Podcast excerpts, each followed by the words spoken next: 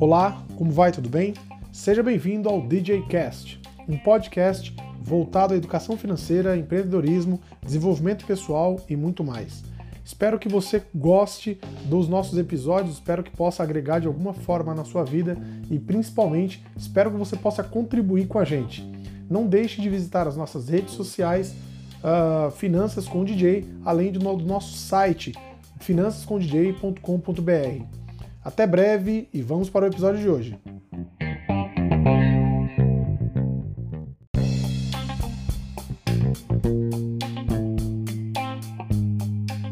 Olá, como vai? Tudo bem?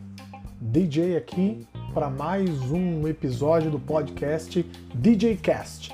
Bom, hoje nós vamos falar sobre um assunto que é essencial para qualquer pessoa que queira começar a investir, que queira começar a criar a sua fortuna, criar uma, algumas possibilidades, enfim, nós vamos falar hoje sobre reserva de emergência. O que é uma reserva de emergência? Qual é a necessidade da reserva de emergência?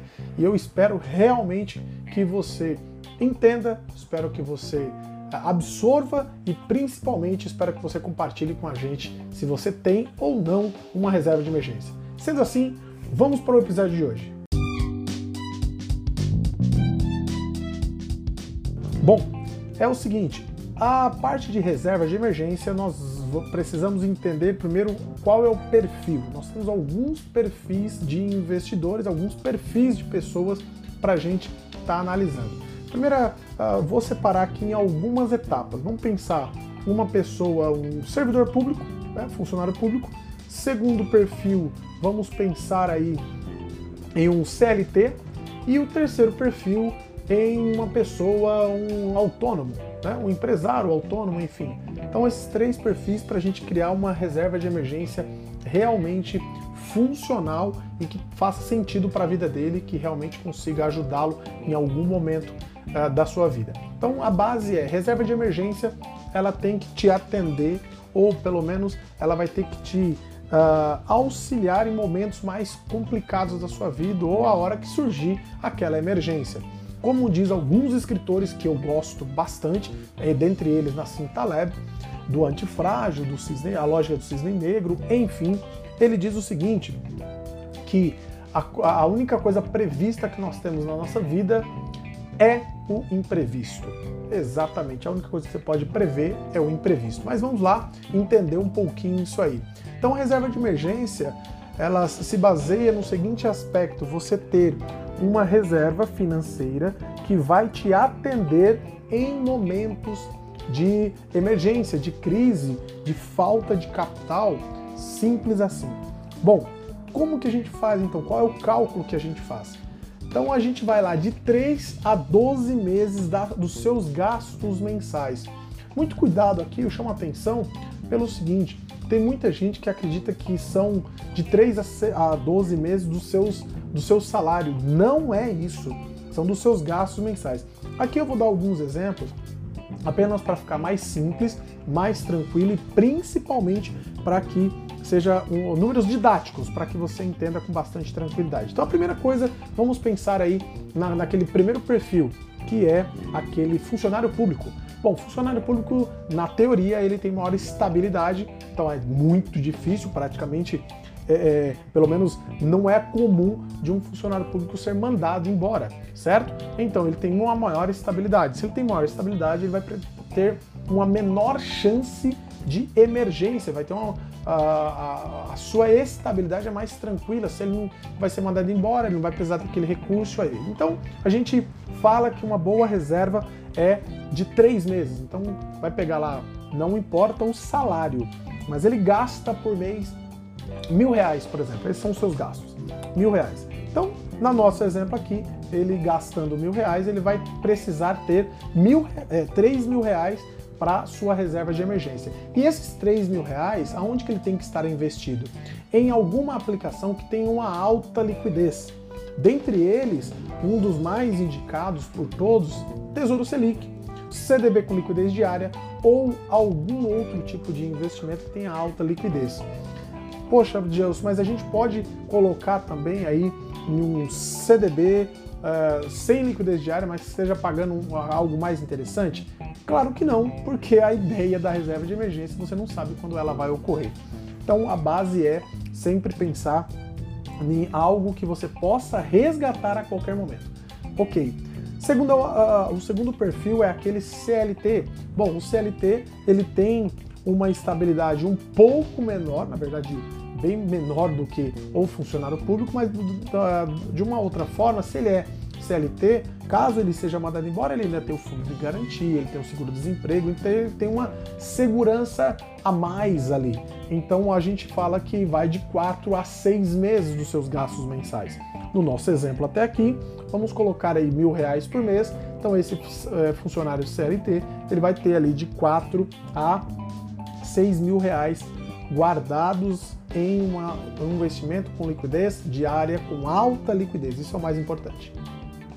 Bom, e agora vamos para o terceiro e último perfil, que é o uh, empresário, o autônomo. Este é mais complicado. Por quê? Porque você não tem um gasto fixo. Além disso, você não sabe se você quebrar, uh, falir a empresa, se você por algum motivo ficar afastado, ter um problema de saúde, quanto tempo você consegue se manter sem uh, ter que pegar empréstimo, só com as suas reservas.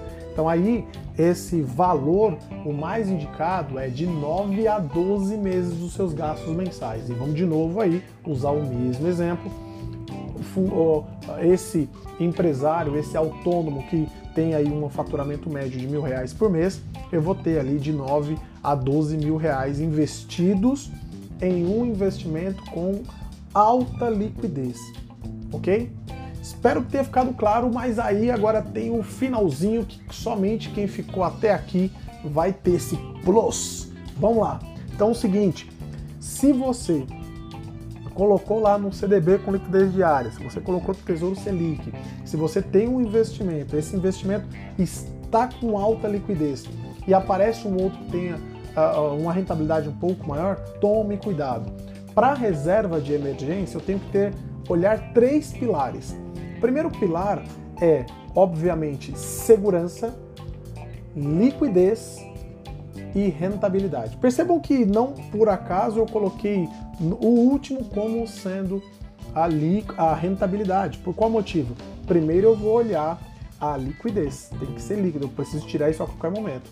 Depois eu vou ter que olhar, poxa, mas espera porque isso é seguro?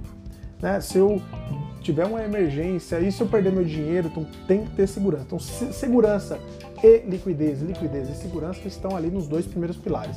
Em terceiro, somente em terceiro eu vou olhar a minha é, é, a, a questão não menos importante, obviamente, da rentabilidade. E qual que é um critério que eu gosto de usar? Poxa, a rentabilidade ela tem que estar sempre, sempre, sempre, na pior das hipóteses, 100% do CDI. Abaixo disso não, não faz o menor sentido. Não faz o menor sentido. Por quê? Se for um investimento que esteja abaixo de 100% do CDI, eu prefiro colocar no Tesouro Selic, eu prefiro colocar no CDB com liquidez diária.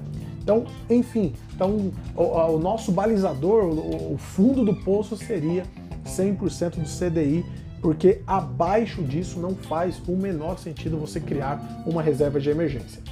Bom, era isso. Eu espero que você tenha gostado, espero que tenha feito sentido para você, espero que você tenha entendido o que é reserva de emergência de uma vez por todas, porque todo mundo fala nisso, mas pouca gente acaba explicando o perfil de cada um, que cada um tem o seu perfil. Espero que você tenha gostado. Não deixe de compartilhar aí qual foi a, a, os seus anseios, o que, que você achou desse episódio.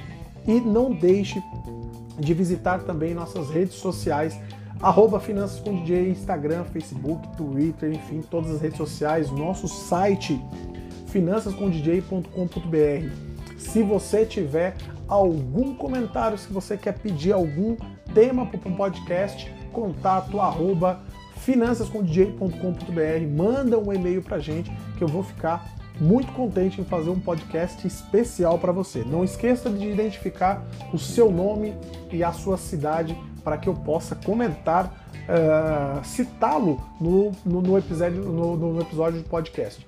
Ficarei muito contente se você me mandar o seu feedback. Um forte abraço, até o nosso próximo episódio e bons investimentos!